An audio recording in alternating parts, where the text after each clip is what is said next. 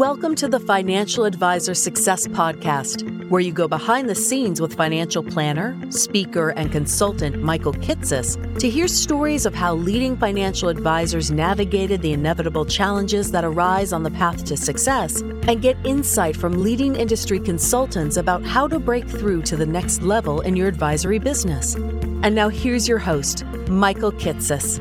Welcome, everyone. Welcome to the one hundred fifty-fifth episode of the Financial Advisor Success Podcast. My guest on today's podcast is Derek Notman. Derek is the founder of Intrepid Wealth Partners, operates as an agent for New York Life and an I R for Eagle Strategies, and oversees nearly fifty million dollars of assets under management for almost two hundred clients. What's unique about Derek, though, is the way that he's evolved his advisory firm from a traditional bricks and mortar office space into an entirely virtual practice, born out of sheer necessity when he moved halfway across the country for an advisory firm merger that fell through and then had to figure out how to operate from two office locations, and evolved into a firm that has no office space at all. In this episode, we talk in depth about Derek's journey from a high-volume bricks-and-mortar office-based practice to an entirely virtual one, from starting out as an insurance agent where the pressure is on generating a high volume of clients that ultimately culminated in a practice of more than one thousand clients in his first ten years, how a move from where Derek started in Vermont out to Wisconsin forced him to start meeting with his team and then eventually clients using video chat, the way Derek eventually built out the entire virtual team he operates with today, and the way Derek has been able to grow his income and his freedom by transitioning nearly eighty percent of his clients away to other advisors while working with his clients sometimes as far as a continent away. We also talk about how Derek's efforts on growth and business development have changed over the years, from the way he aggressively sought out networking opportunities and referrals in person to expand his client base in the early years, to a shift of generating one hundred percent of his new clients online and virtually today through the use of a blog and social media, his decision to create a narrower niche focus on small business owners and C E Os, and how declaring that he works virtually with clients, right on his homepage as their, quote, virtual wealth partner, has actually helped him to attract new clients by promising not to meet with them in person.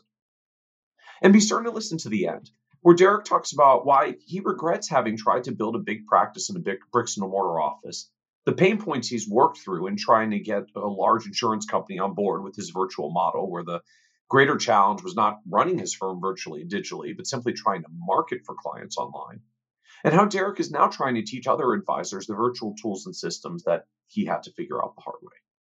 And so with that introduction, I hope you enjoyed this episode of the Financial Advisor Success Podcast with Derek Notman. Welcome, Derek Notman, to the Financial Advisor Success Podcast. Hello, Michael. Thank you so much for having me. I really appreciate it.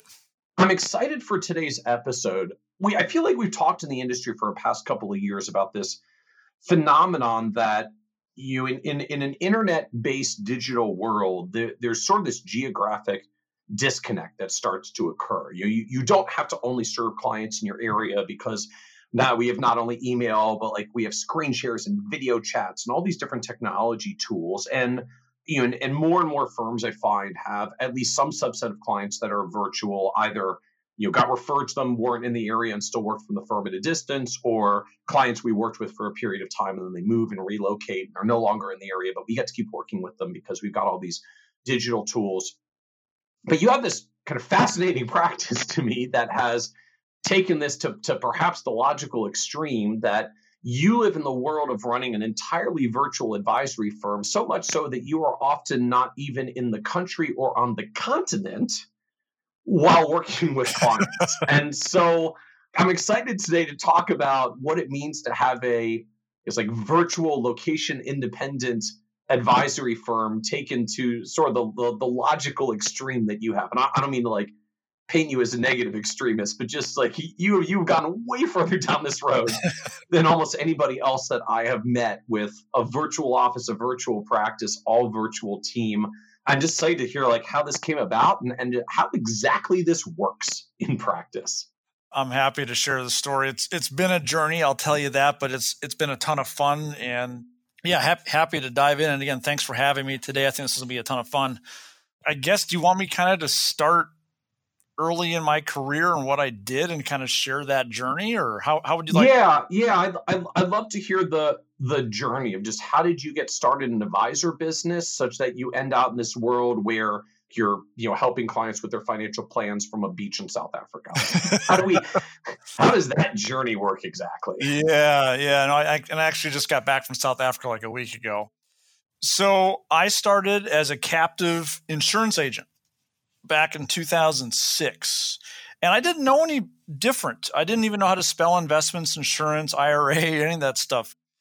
I have had a passion for helping people for a long time. Right out of college, I ended up working with at-risk youth in a residential treatment center. So I was on a team of boys, teenage boys, they were thirteen to seventeen, and literally murderers, drug dealers, rapists, arson, you name it, and was helping them in this environment. And one, it taught me to grow up real quick.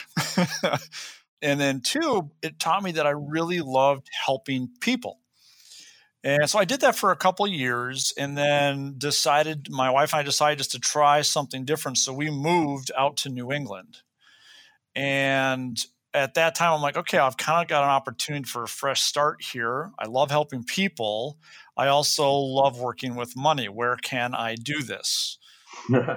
This guy sounds like a financial advisor gig. Yeah, right. So, and I didn't even know like really what that meant, but it it just like, it felt right. Like these were two of my passions. I'm like, well, I should do what I love. So I literally put my resume on monster dot com, and I don't even, do people still use monster dot com? I don't even know.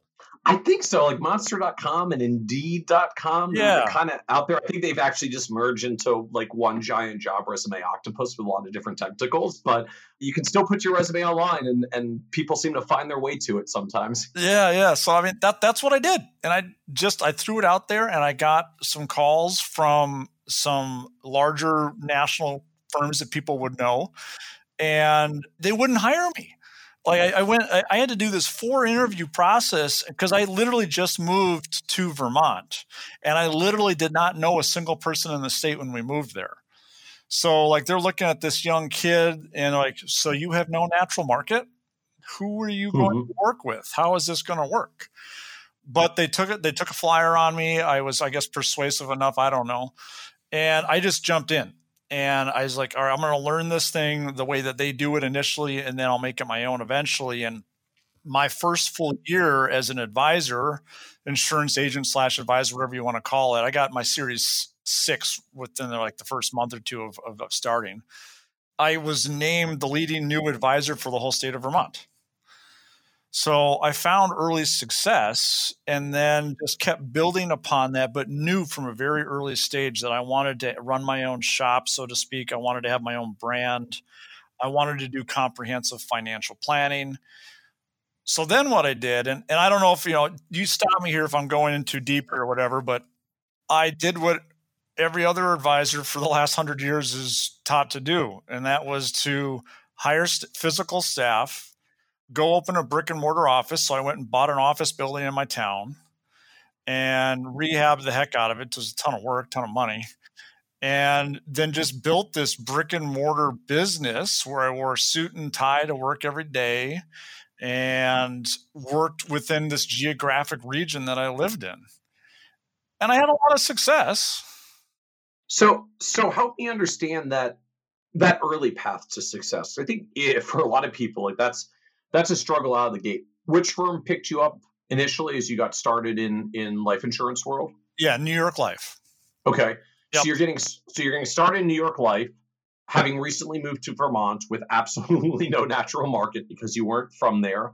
So what the heck were you doing in year one? Well, I guess A, to survive, because a lot of people don't. Like B, to hit, you know, top advisor in the state as a new advisor in the first year. Like what what were you doing? Well, I, I think it boils down to two things. And this this goes, I mean, I can share this later, but I, I did have dark days along the way. This hasn't all been rosy for sure. But one is I had the methodology or the philosophy, whatever you want to call it, of do what's right for people first, and eventually I will get paid. So even though I couldn't call myself a financial advisor or financial planner, I operated as one. And I made very sure to be thorough in whatever I was doing and not just trying to push a product at any given time. And then I also was became very good at marketing myself and asking for referrals, personal introductions, things of that nature. So just doing what was right and being natural and being me and focusing on education and process instead of product, it worked. And I was kind of making up some of this up as I went, but I was just doing kind of like what I felt was right for people. So what were you what were you doing to market yourself and and get yourself out there? You know, new community, younger guy. I'm, I'm presuming you're like mid twenties at this point. Is I was your twenty-five when I started? Yep. Yeah. So so you know. Young guy, new community. Hey, trust me with your money and your you know, crucial life insurance decisions. I mean, I think this is the like the the eternal challenge now for younger and newer advisors coming in. You know, the the good and bad news about the old days of cold calling was A, like it was a simpler product sale. If you got like if you had a good product to sell, you might get them to buy. B, at least it was over the phone, so they couldn't see you and how young you might be.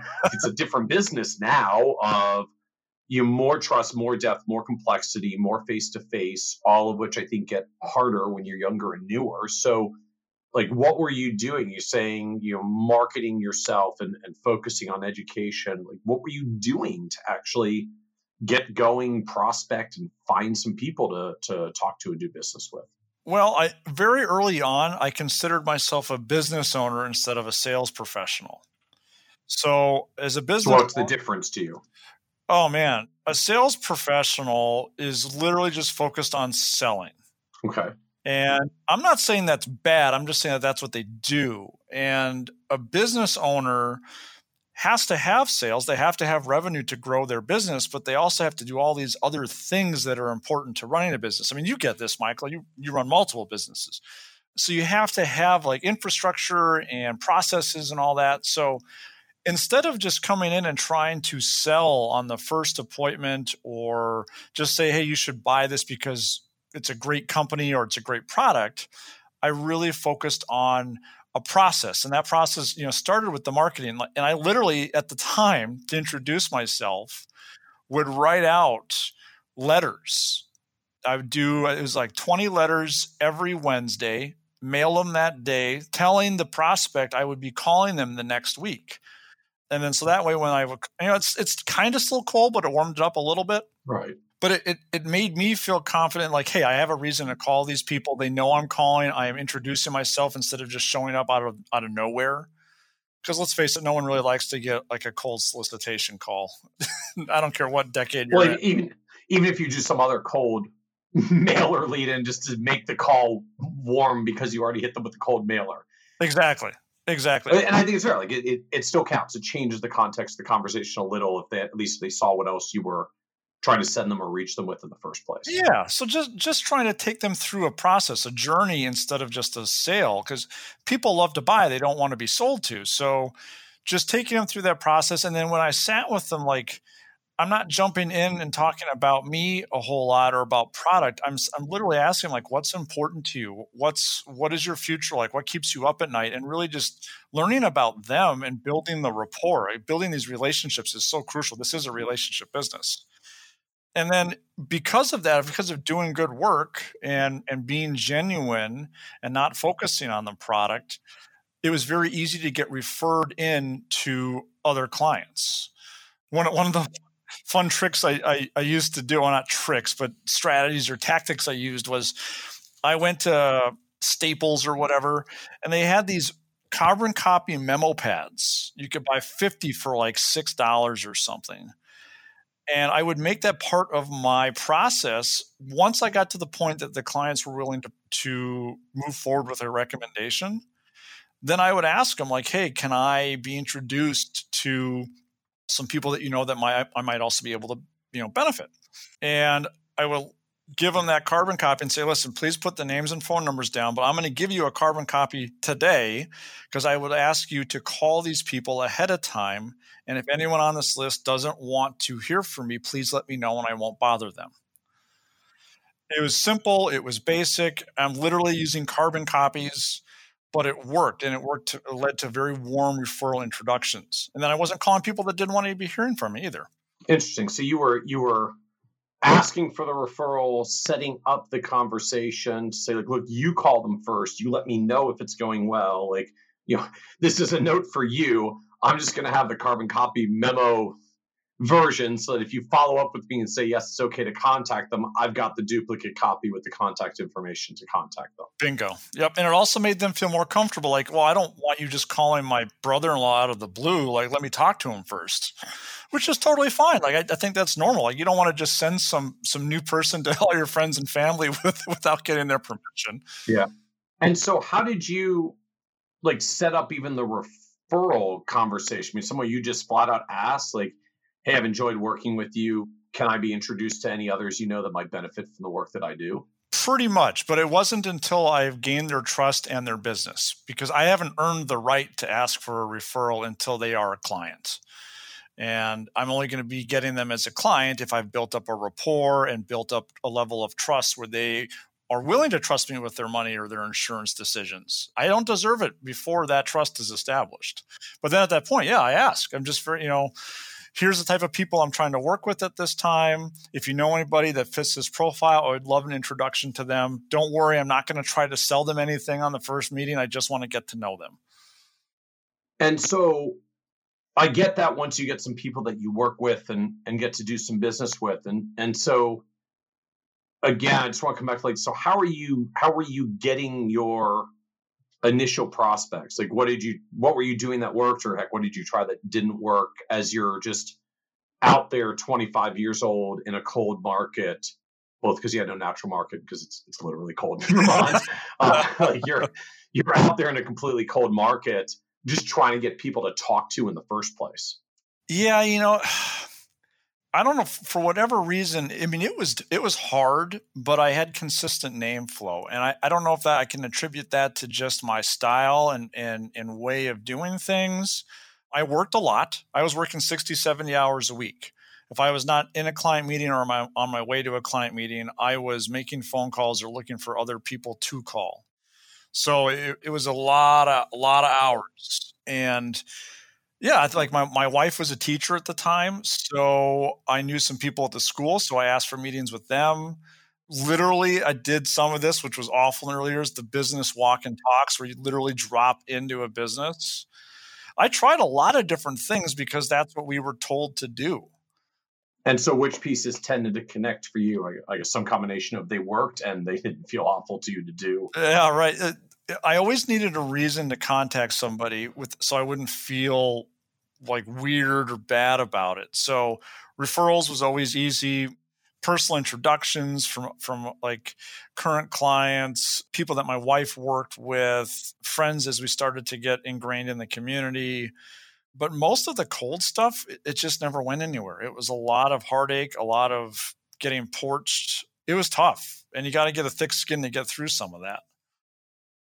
And so what was business for you early on? Like, is this all good old-fashioned New York Life insurance product? You mentioned you got your Series six early on, but I don't know if you actually were doing or got, you know, permission to do a lot of mutual fund or other investment business. Like, what did the what did it look like as you were just trying to get going?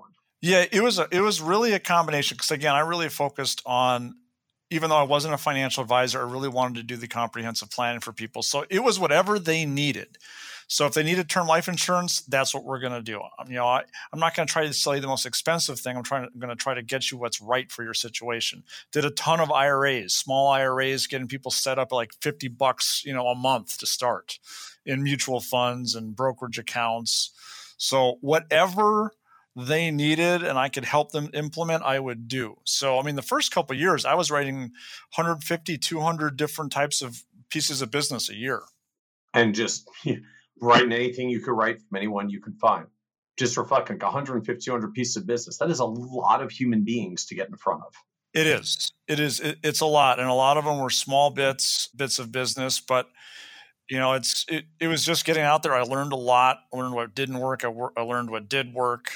I mean, how are you, just how would you go out and introduce yourself? Like, I'm Derek, I work for New York Life. I'm I'm Derek, I'm an insurance agent.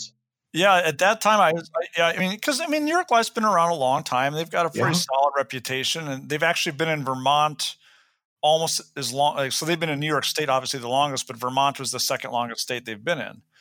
So I would just leverage that and be like, listen, my name is Derek. I'm a financial services professional with New York Life. I was I recently met with or was speaking with your friend Joe. They had some nice things to say about you and suggest that I get in touch with you. And then most of the times it'd be like, oh yeah, Bob told me you were going to be calling or whatever, right? And then it led into a very easy conversation to get a meeting scheduled. And so the goal of the conversation was just to get a meeting. Then a meeting is to understand if there's an opportunity to business, and then trying to do business with them. That was kind of the, the steps of it. That was the process. Yep. Get get in front of them, have a good conversation about where they're at in life, what they're trying to do, do an assessment, and then determine if there's needs or not, and then how to, you know, solve those needs. Okay. So so you you get going, you're you're getting some good volume, get some revenue going.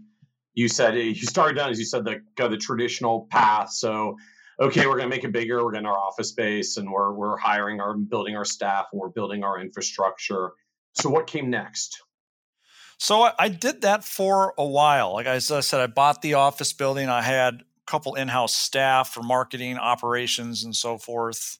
How big did it ultimately get? Like how many people did you have on board? There were five people in the office, I think, at the biggest. Okay. And then also a couple additional advisors that we would bring in, or newer newer agents that were looking for some more structure. Okay. So it wasn't it wasn't terribly big, but I never wanted to be terribly big. That was just never really my goal. And I learned that the hard way, because I, again, I was like basically told, and maybe not directly told, but you look at all of the the guys and girls that have been in the industry for twenty or thirty years, and that's what they did. You're supposed to get a brick and mortar business, hang your shingle up, hire a secretary and all these things, yep. and then have this big, beautiful boardroom and do meetings. Like, okay, well, everyone else is doing that. I guess I'm supposed to do that. And I, I foolishly didn't question it at the time. But then I did it. And I'm like, oh my gosh, what have I done? It was so expensive. It was a distraction. You know, like I remember one time in the office, but like I had to go there with my business partner at like one in the morning to deal with a broken sewer line in the basement. And I'm oh. like, yeah, I'm like, oh man, that's that's a, that's certainly a good moment of like, why again the heck am I doing what I'm doing here? Yeah. Right now? Like, oh. where am I? Where did my life quite get to one a.m. sewer line breaks? it was it was just like, what am I doing? It's just, you know. So I had to learn the hard way, and I, I don't know if I'm just dense, Michael, or whatever, but. I just, sometimes I just try to trudge through things literally in the basement that night, and just, you know, figured out, long story short, that I, it, it didn't feel good. I did what I thought was the right thing and what looked like what everyone else had been doing in our industry for generations. And I tried it and I'm like, oh man, this kind of sucks. I'm stressed. I've got a lot of overhead now. I've got weird hours. I've got all these other distractions with the building and staff that I didn't have before. And it just, it actually hurt the business. So th- I did that for a while. And then I actually had an opportunity to work with another advisor in Wisconsin. And this was about seven years ago, seven and a half years ago, these conversations started. And long story short on that one, I decided to move my family to Wisconsin to pursue this opportunity with another advisor. And this still still under the New York Life umbrella, someone else that's in the system? Someone else in the system, yep. Okay. And that whole situation failed miserably. I don't know if you've ever heard the term, I'm sure you have, but partners are problems. Yeah. Yeah. What happened, or at least in, in like, in retrospect, what, what happened? You don't, you don't, you don't up and move your family from Vermont to Wisconsin without at least what felt at the time like a vision that something good was going to happen. So what, what missed? Yeah, it, everything looked really rosy on the outside. Great packaging, great message, great opportunity, potential, blah, blah, blah. But you don't really get to know something until you get to see the inside. And it's the whole, like, don't judge a book by its cover type of thing. And the book looked pretty darn good on the outside. But then I got here and the whole thing blew up in my face. Really stuff that was out of my control entirely. You know, I was kind of sold, sold a bill of goods, I suppose. So, like, what was off? Like, processes weren't good. Clients were actually not being served well. They like just didn't have the clients and revenue you thought. Staff were not not happy people after all. Like, what was the... All of the above. Okay. Yeah, all of the above and more. And then like the the person, which will shall remain nameless. Understood. We don't we don't we don't need to throw anybody under the, no, under the bus no, on the no. podcast. No, and, and life's all about learning anyways. And I'm not here to I don't want to downplay anybody. I mean, I you know, I'm I'm just I'm sure I've my own part to play, but you know, part of it was that I was looking for a mentor relationship. I've always looked for someone that could I could look up to that had more experience that I could learn from. And that was part of the arrangement. At least that's what I thought it was. And within a month of moving here, this person moved out of state. I'm like, I'm like, uh, what just happened? Like you moved there to partner with him and have him be your mentor, and then he literally left a month later. Yes. Pretty crazy. Okay. That, that yeah, that feels a little awkward, not the least of which, because it like it's hard to up and leave and move in a month without having planned that out for a while. Yeah. So that was really tough. Those were some dark days for my wife and I. And we had a new son at the time too. My son was like a year old, and it was just some really tough times. I mean, again, like we, my wife's sister lives in Wisconsin, but that's the only person we knew in Wisconsin. So okay. we, I, I had no market here. I had no base. I, and so it was tough, and I, I had to figure out, do I stay and make a go of it, or or do I go back to Vermont? So I guess you, you're still in the systems, like you you still got your Vermont clients, you still got your your Vermont revenue, as it were, just you're not you're not there. So like you, you can't do all the local marketing, exactly. all the local referral networking and such that you were doing before because you're physically not there anymore. Exactly, exactly. So yeah, I mean, we had a lot, my wife and I had a lot of, you know, deep conversations about it, a lot of stressful, sleepless nights. And we decided to stay here. We're closer to family, and having a little guy running around, we wanted to be closer to family. We have still family in Minnesota as well, so it just made sense. So I was on an airplane every three weeks or so back to Vermont. Okay. For two nights, I go for two nights and then come back. And that got expensive. It got tiring. But I did that for like a year, and it worked. You know, I was able to maintain the office and continue production and manage the staff and the office building and all that stuff. But boy, it, I, I think it took its pound of flesh along the way too. Yeah, that's a that's a drag of like weekly commuting to another state, and, and not a not a close one, like an airplane. Yeah, one. yeah, and the planes.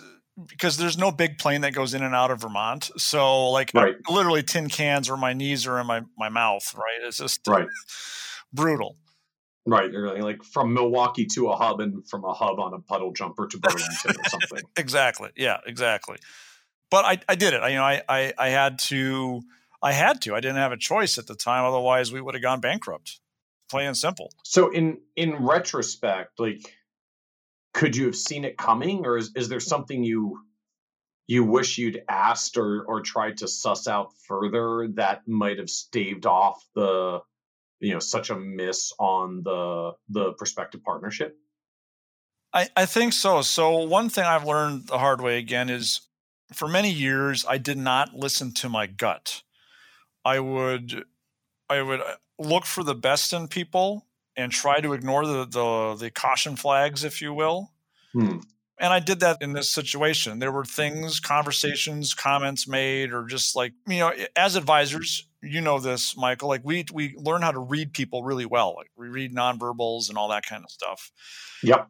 So there were there were signs, but I chose to ignore them because the opportunity seemed really good. It was a chance to get closer to family so our son could be around, you know, cousins and grandparents. So I ignored those things, and in retrospect, I should have listened to my gut, and I didn't.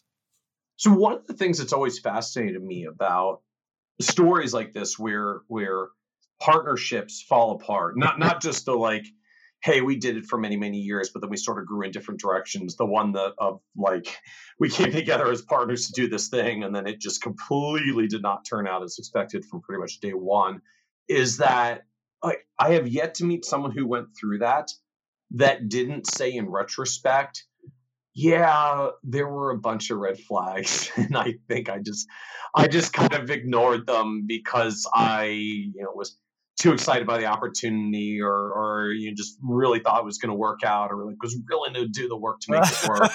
and, and then in retrospect, it's like, yeah, I should have just listened to my gut. It just, it's, it's a, it's an interesting thing to me that we, you know, even for those events that don't turn out, we, you know, we're better at detect them, as you said, I think, particularly in advisor world, because you tend to get pretty good at reading people just for sitting across with so many clients and prospects, that there always seems to be a gut signal that was there.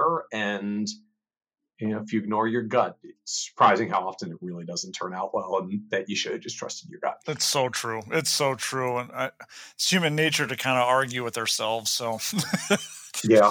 Well, and, and I, and I think, in this world of being advisors and wanting to help people, that that tendency of like, I want to try to see the good in people and help them, I, I think probably makes us even more prone to definitely blindsiding ourselves or fooling ourselves, or or succumbing to not trusting our guts because we want to we want to believe good in people and that we can help them, and then sometimes often find out like, nope, gut was right. that's that's unfortunate. Yeah, gut, gut was right. Yeah, yeah. That's well. It's water under the bridge at this point, but boy, was it a learning experience at the time. Yeah. And I, and I guess, you know, the the overall message I went out there is, you know, think about a partnership or on a customer partnership. Like, if you have not signed on the dotted line for whatever transition you're making, it's not too late to trust your gut. Oh, definitely. Listen to it. Take a step back. Like, there's there's no fire here that you got to do something today. And if if it feels like there is a fire, then there's that's another red flag. Yeah. So... So you're living this kind of say, tortured life.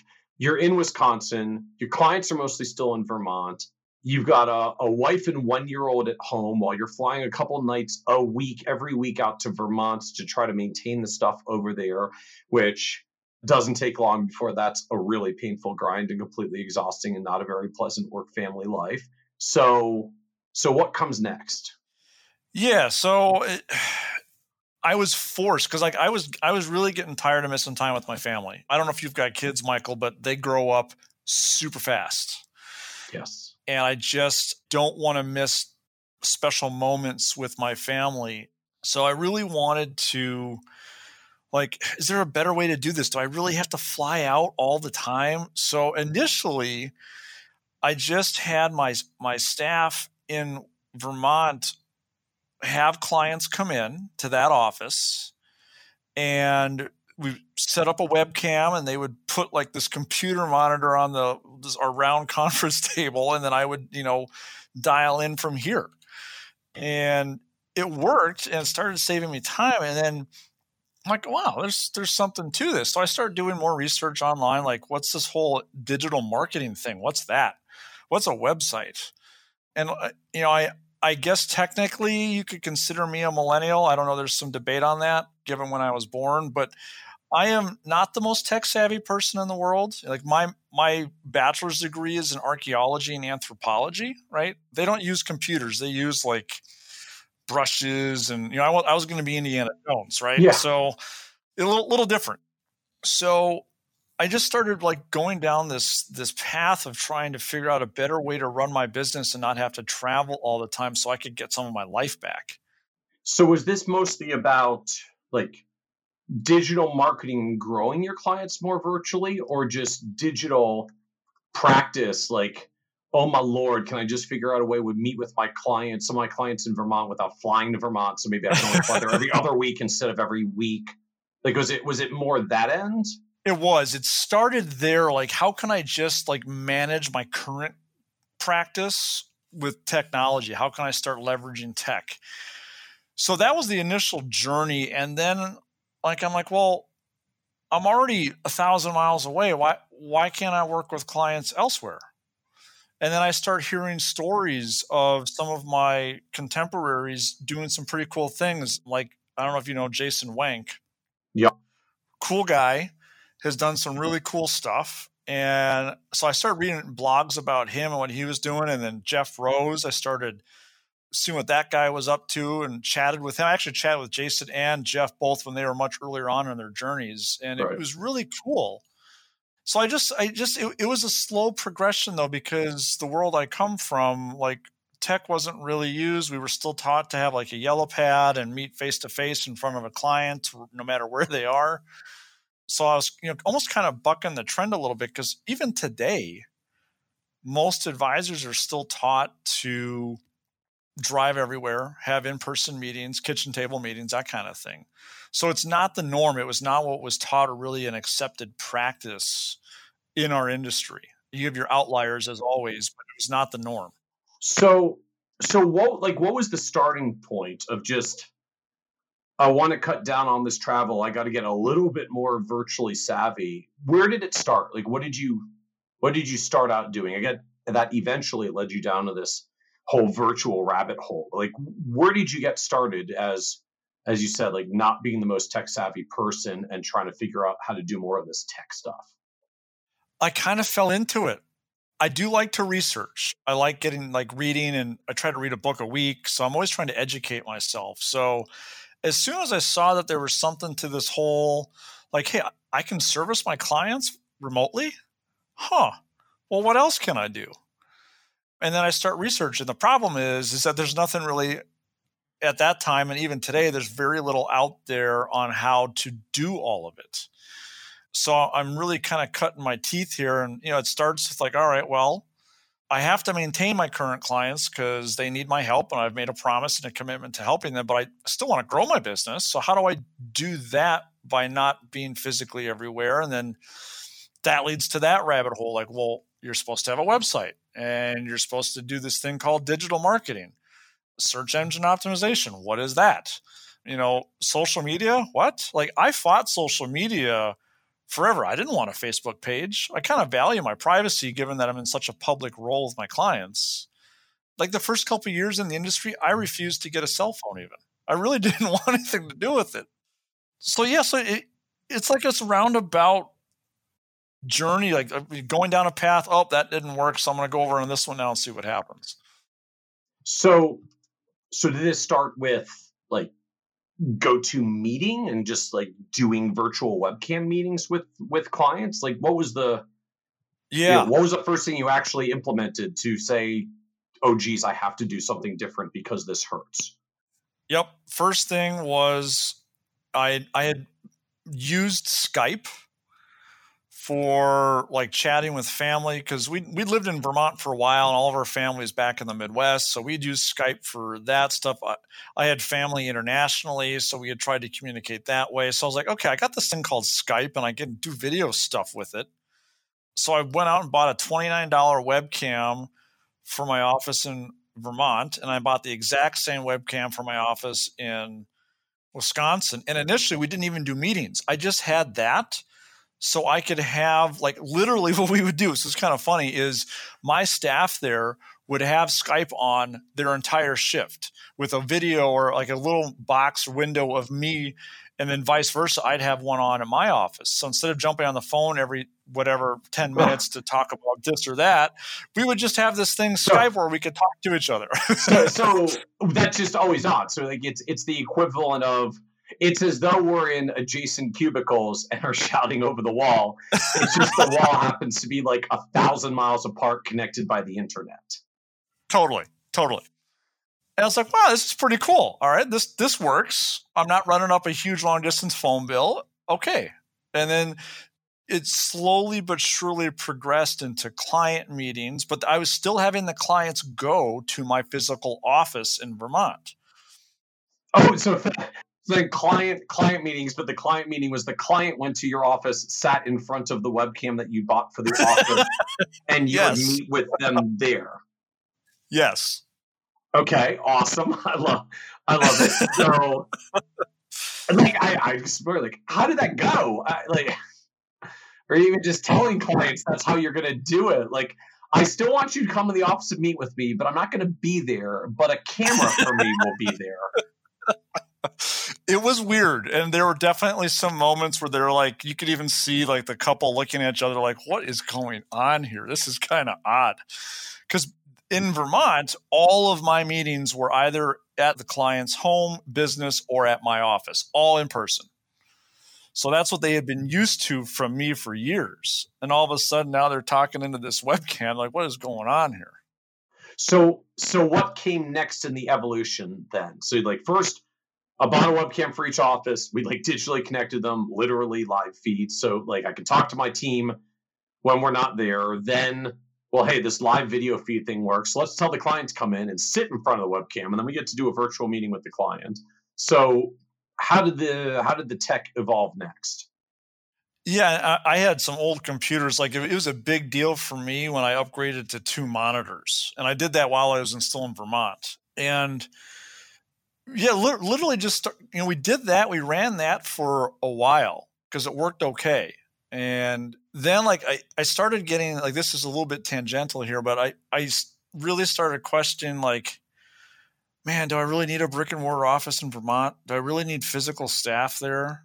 Because you still have the headaches just because I'm not physically there. I still have an office that has to be maintained. I still have right. staff that gets sick or can't show up because of, you know, they broke a toenail or whatever. So I just really started questioning that model, because after doing these virtual meetings for a while, I'm like, okay, this is starting to work better. I don't have to physically be there as much. What else can I start changing? So did you... Did you lose any clients in this transition? Almost none. I think other than clients passing away, I think I, I only remember one that left because I moved. Interesting. Which was pretty cool. And I was deathly afraid of it. I was deathly afraid that I would have this mass exodus. I was just saying, I feel like most of us would be would be terrified that, like, first of all, I've left. Second, I'm not coming back. And just in case it wasn't clear whether or not I'm coming back, you're you're talking to me on a video feed from Wisconsin. Like, I'm not I'm not coming back. You can read between the lines pretty quickly here. So I guess it sounds like like you got there out of sheer necessity and desperation. I just can't take the back and forth flying anymore. And then as it turned out, there wasn't a mass exodus and clients weren't weren't leaving. Well, no, ex- that's it. I was like, oh, this is okay. People are cool with this. And some clients didn't want to do the virtual meeting. They just were happy with a conference call and like a screen share. So I'm like, that's cool. We'll do that. You know, whatever works. And then, you know, over time, the ones that truly needed an in-person meeting, either I would fly out there, but I haven't been out there. It'll be two years in a couple weeks, two years since I've been physically in Vermont. Wow. Yeah. So, so, so I guess there was, there was like an intermediate period of, okay, we're mostly video chatting, but if there's a real big issue, I'm still going to fly back to Vermont. And then at some point, everyone gets so used to it that even when it's a bigger issue, there's just really no expectation of flying back and forth anymore because it's been two years and you haven't been back. Exactly. I was able to slowly transition out. So then it was, you know, every couple months, and then, well, now not at all. So it, it yeah, it was definitely a progression. Partly because I was deathly afraid that people were going to leave. So I almost had this self-imposed pressure, like, I have to go. I have to be there. And it turns out I didn't. So, and I'm presuming that at some point this shifted from all the clients coming into your office to do the the video feeds to your other office to they just started doing it from wherever their home or office or their own webcams are as as just webcams became more ubiquitous.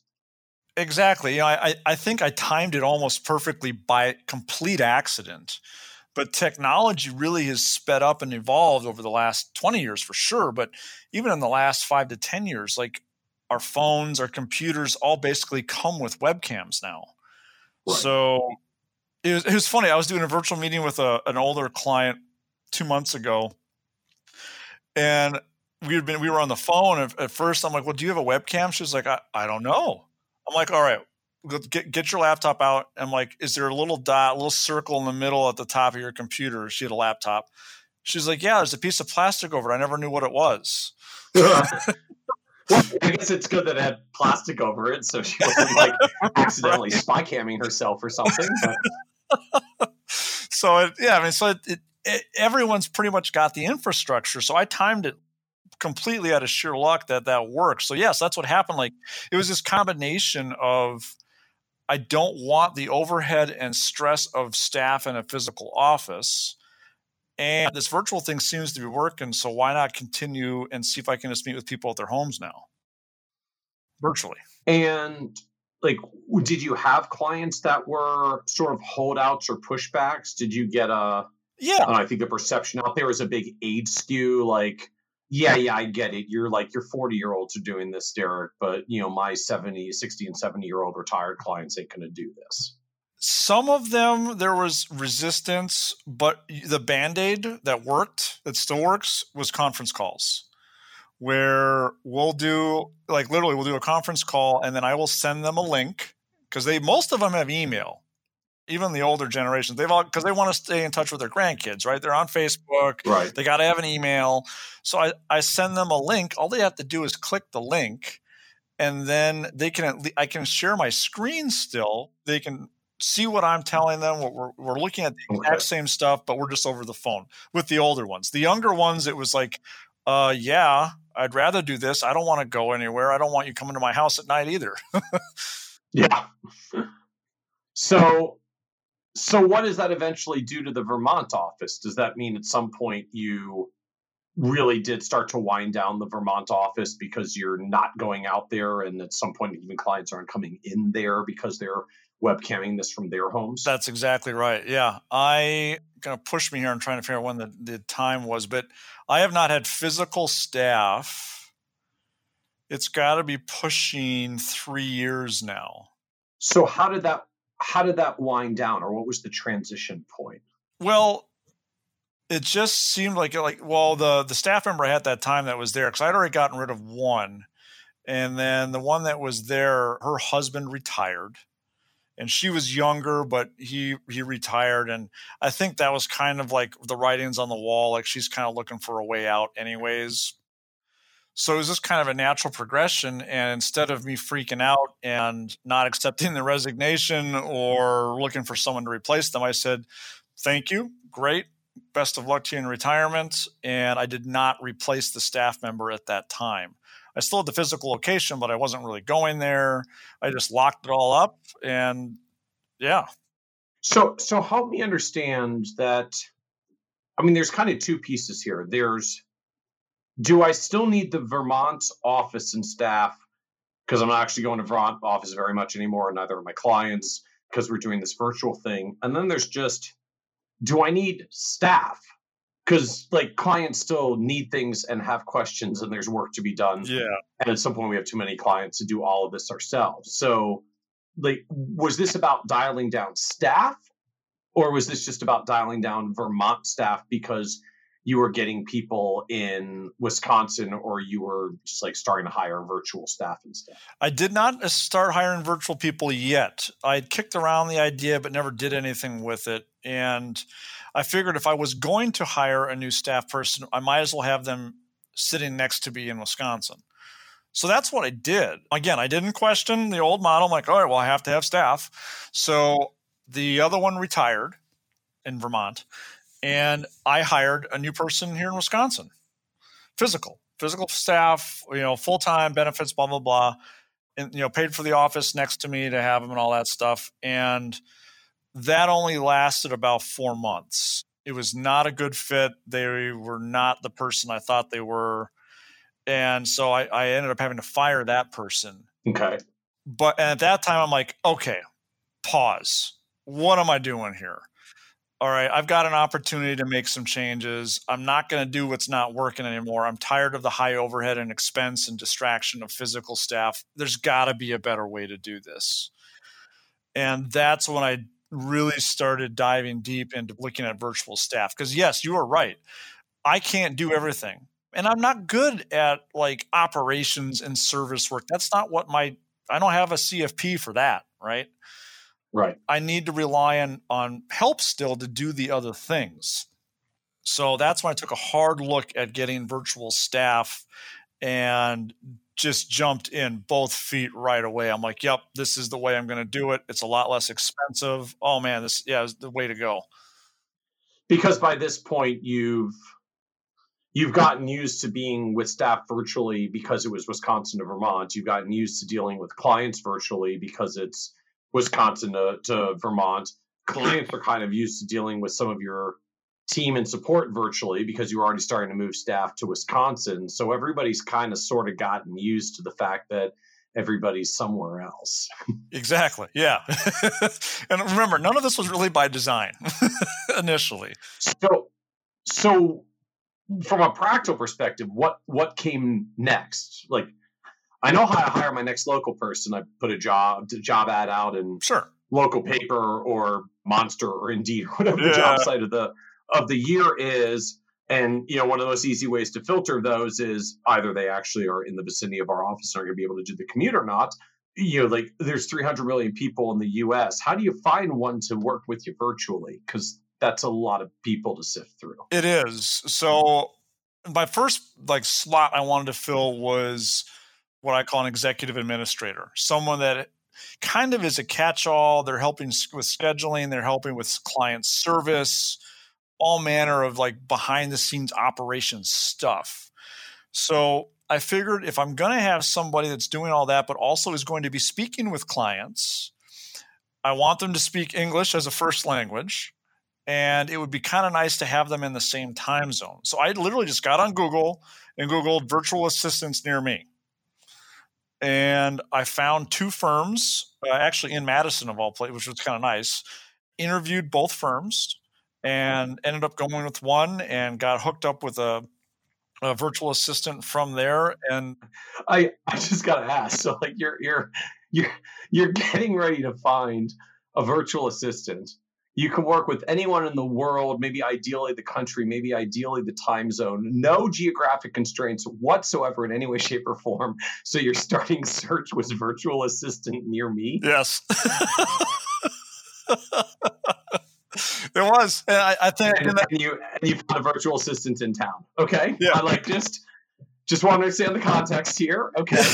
And like again, like I I'm imposing these issues on myself because I'm again I'm a little worried. Like I'm like, is this gonna work? I'm again, there's no model out there. Right, right, right. I understand. There's kind of a safety net of like, and you know, if I really want to see if I'm comfortable with them, like I can just go up the street and, and meet with them and have coffee. Exactly. She's still local. And like I can I can vet them because they're local. Like, sure. I, I get it. Yeah, totally. So like I, again, I'm I'm building this model as I go. So yes, that's what I did. And it worked really well.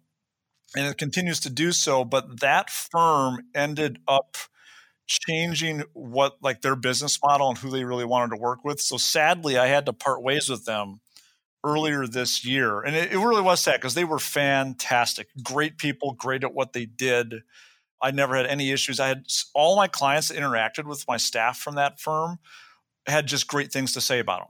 Like they've never met okay. people in person, but so many, and that's, that was always my barometer, right? That was my litmus test was what are my clients saying about this virtual staff thing? Right. And it was always good, really good feedback.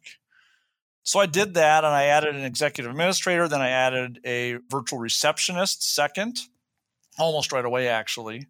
And then I ended up hiring a digital marketing team because I've been messing around with websites and S E O and all this like blogging and stuff. I'm like, all right, I don't have time to do all this. I got to have the experts help me.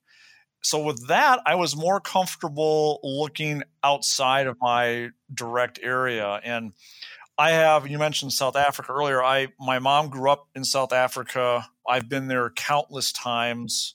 So I've, I've got a real affinity for the country and for the people. You know, you hear a lot of, about people hiring virtual assistants from like India or the Philippines and all that. And that's great. It works. But I'm like, all right, well, does South Africa have virtual assistants? So I literally just Googled South Africa virtual assistants to see what I could find. Again, found two firms, interviewed them virtually. End up, ended up going with one, and now I've got a full team there that does all my digital marketing. And then through them, I got a, a developer who's based in Cyprus. And so what what led – I mean, aside from, hey, South Africa sounds like an interesting country, sort of like like the people think it's interesting, like what what pulled you there or what was the appeal there or the appeal of not – virtual digital marketing assistant near me or virtual digital marketing assistant U S or, yeah. or North America? Like, was there a, you wanted to be further away? Was there a, like a goal of geographic arbitrage of pricing? Hey, yeah, so I don't know if cost of living is lower there, so the staff would be less expensive. Like what was driving this? D- definitely part of that. is it's much less expensive. Well, in general, just to even have virtual staff in general, it's much, le- much less expensive, whether they're in the U S or not. But the virtual team in South Africa is a fraction of what I would pay for the same services for a U S-based team. So as a business owner, I want to get the best return on my my investment on my business. So I don't have I'm I'm no longer beholden to a country, a, geo, a geographic location. So I went there and looked and was very happy with it. So that, but then also the time zone difference. They're working while I'm sleeping. Well, I was going to ask, like, is that is this a good thing or a bad thing? Like, how do you handle the fact that that they're so far away? I mean, I think South Africa is like, what, seven or eight hours ahead of, of U S time zones? Yeah. Like, so during daylight savings now, they're eight hours ahead of us. Otherwise, they're seven, which actually works out really well. A team in the Philippines or India, you're looking at a much greater time zone difference. So there's almost no overlap of when you can actually communicate with them in real time. Where with seven or eight hours, when I, because I get to the office about seven fifteen in the morning, I can communicate with them and they're still working away. They've been working all day. And then like tomorrow, for example, I have an eight fifteen meeting my time with my team in South Africa. So how does this work for clients though? Because now like my client who emails me with a question at two o'clock in the afternoon, like it's ten o'clock in South Africa. So is that client just not getting a response until tomorrow? Well, those, so that's the thing. The client face, so I, I have a new digital or virtual executive administrator, but she's based in Texas. So I did that earlier this year when I made the transition from the other firm. So she's in my time zone. I've never met her. She's in Texas. And what's great is I did all the interviews because I interviewed a bunch of firms when I was looking to make the change. I was in Ireland when I was doing the interviews. Yeah. Okay, so so the team in South Africa is specifically around things like the digital marketing because that is far away and on a different timing. So this is not a problem if exactly. We're working at hours askew. Like this isn't a live client service issue. This is a how are we building our you know marketing projects for the coming month. Exactly, right. So they, they are not client facing. So we are not dealing with any fires or you know right, client right. things that come up. So so. So how did you find the virtual assistant in Texas then? Is this a, a solo person? Is this like a firm or a service? They're part of a firm. The firm is called Red Butler. And before I went to Ireland for a long family trip in August of this year. And before I left, I knew that my virtual assistant situation was going to change. So I literally Googled again, virtual assistants U S A this time, not, not near me, but U S A. And there are quite a few, but not a whole lot that are actually that good, to be honest. Hmm. So I shortlisted, I think it was like four or five firms that I wanted to talk to. I set up those interviews while in Ireland. I, I worked out of a co-working space there for a week while I was on the on the vacation, and just did my my virtual interviews with all the firms from there, narrowed down the people that I liked, and end up ultimately going with this this this lady in Texas, who's part of the Red Butler system. Okay, so so Red Butler is like a platform for virtual assistants, and then you can work with them more deeply, specifically to figure out like who in particular will it be? Exactly. Because they give you a like an assigned person as opposed to just uh, a dial-in desk or something. Yeah, ex- exactly. Yeah, I've got a dedicated person that works for me X hours a month, period. It's so it's always the same person. And that's what I was looking for. What I found is that working with a staffing firm, virtual staffing firm, is better than working with like a an independent, you know, freelance type of situation. For example, the previous firm I was with, my main staff member went on maternity leave. So mm. they took care of bringing someone else on board and training them. It was a seamless transition and just done. Now, if I had been working with a freelance person, I would have been responsible for doing all that myself. Uh, so that that's the appeal of being with a service or just a larger firm is, you know, not only can they help me find the person that I'm going to work with on their on their team, but if that person has an issue, it's it's their problem. It's not mine. My, yep. I just get to be the client that says, well, I, I hope you all have a plan B, because I expect to have the same service while that person's out. So y'all, y'all should figure that out and let, let me know how that goes. Yeah, right. Yeah, so it's very, very seamless. So I, I, I mean, I, I would suggest anyone listening, if they're going to do a, a virtual staff, definitely go with a firm. Don't go with a freelance. Not that there aren't great freelance people out there. I like having some. I mean, good business, running a good business means you've got robust risk management, you know, controls in place, and that's one of them. Is I got to have staff sorted correctly. So, so you started hiring a virtual assistant for sort of these executive assistant administrative, client administrative support work. And I, I guess the other thing I'd ask, like, how much are they doing relative to the the business? Like, I'm just wondering, like, are they down to new account forms and transfer forms and the kinds of things that for industry, our industry, depending on how you're registered, are like registered persons roles? Like, ooh, do you draw some lines between, hey, you can book my client meetings and my, you know, airline tickets, but I need someone else who's actually going to do the account administration, transfer forms, and that kind of stuff, because that's that's FINRA or S E C brokerage paperwork. Yeah, yeah, I pretty much have them do everything except the registered stuff like that, because I just I don't like touching that, and they're not licensed. So like I have a, I have background checks done on them, and they get into the system and all that. So they have, they have their own credentials to look at all of my systems. They can access all the security systems and things like that for statements and tax records and all that okay. stuff. But when it comes to transfer, I mean, and that's the other thing is all of my applications are e-applications at this point, and they have been for a while. So it's all just part of the, the, the application. So it's not taking me any extra time to do that. It's, you know, it's all electronic at this point, which has been fantastic. So you've got a virtual assistant doing sort of administrative stuff. You've got a virtual digital marketing team, including a virtual developer helping you on the, the marketing support side. So have you added others and gone further down this rabbit hole now? Virtual receptionist. So someone will answer the my phone from eight to five every day. So, and then I, I have that forwarded, and I, because of the infrastructure and tech I have in place, I can return those phone calls from anywhere in the world, and they think I'm calling from Madison. And, and what, what person or service did you end up using for virtual receptionist?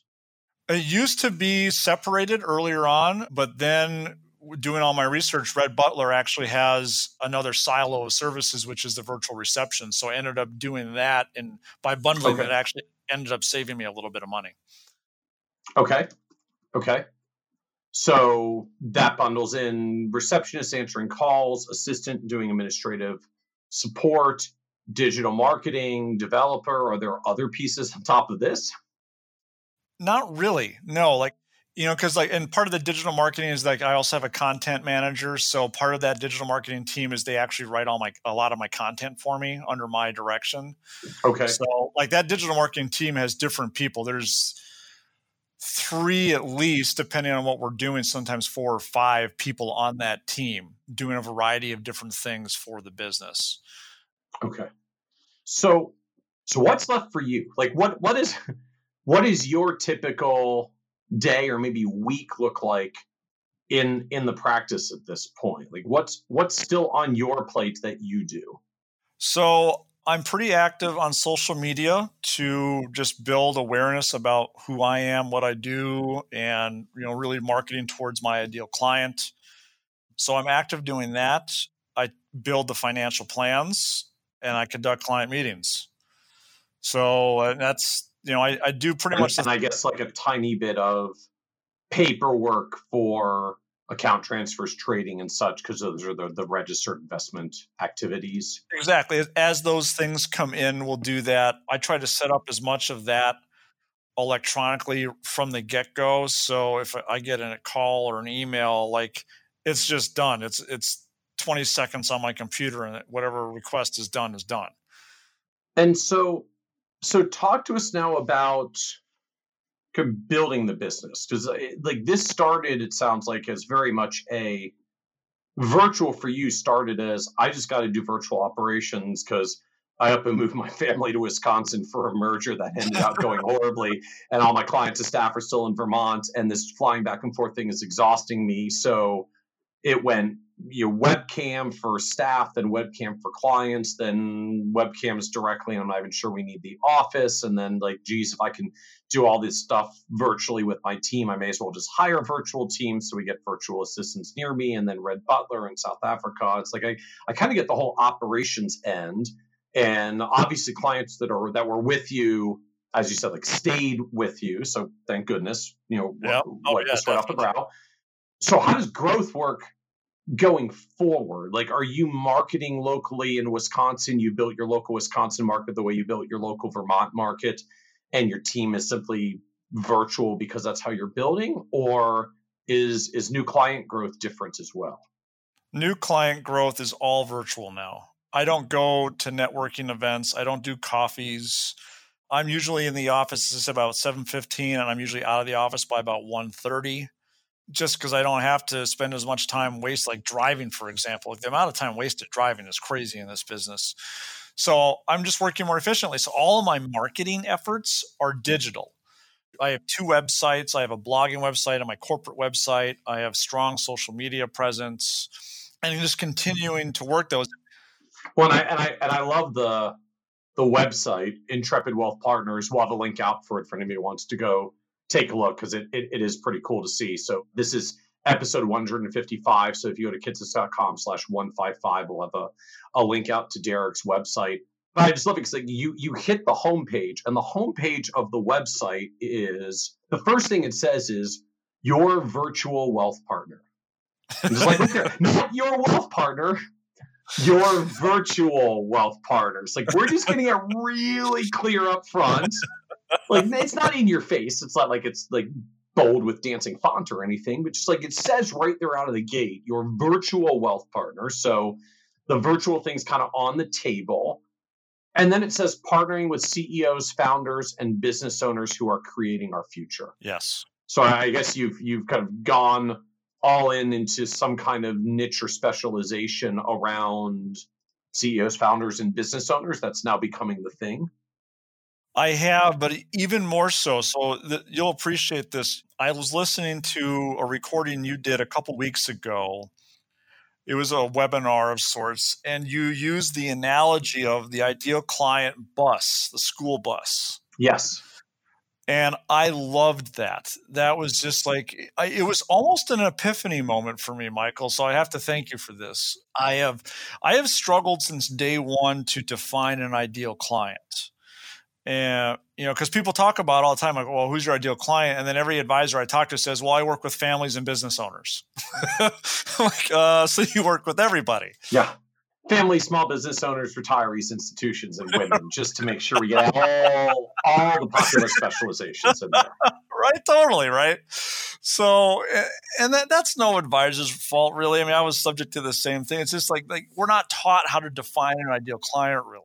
Well, I, I mean, I think certainly if you've been in more than about fifteen years or so, you you you came in like I did in, in a more product-centric future, like, a qualified prospect was someone who can afford to buy what you're selling.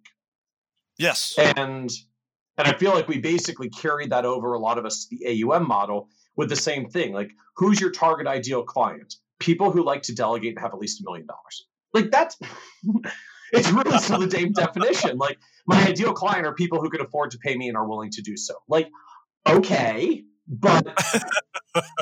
We need well, to get a little bit. That, right? We need to get a little bit more focused than this to figure out how you're really trying to narrow down. So, so like, what led you in this direction of of you know putting forth this bold statement, like partnering with C E Os, founders, and business owners who are creating our future?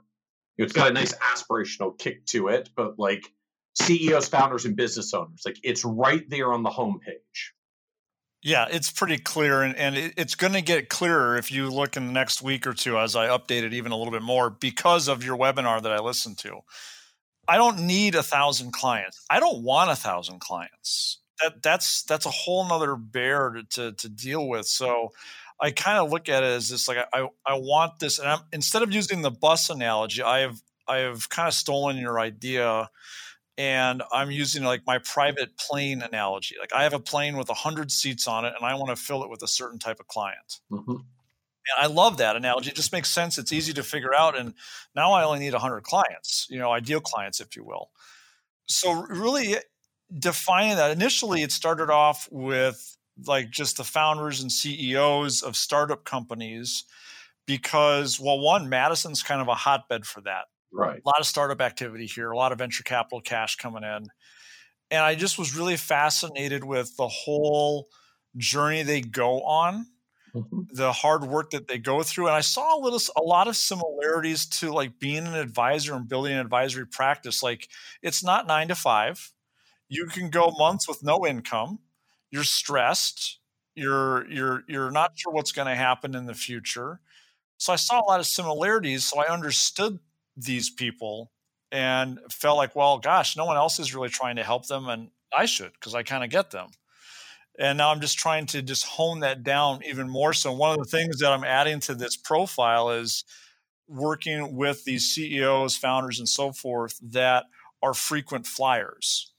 Because I still, I fly a lot, but most of it's for fun at this point.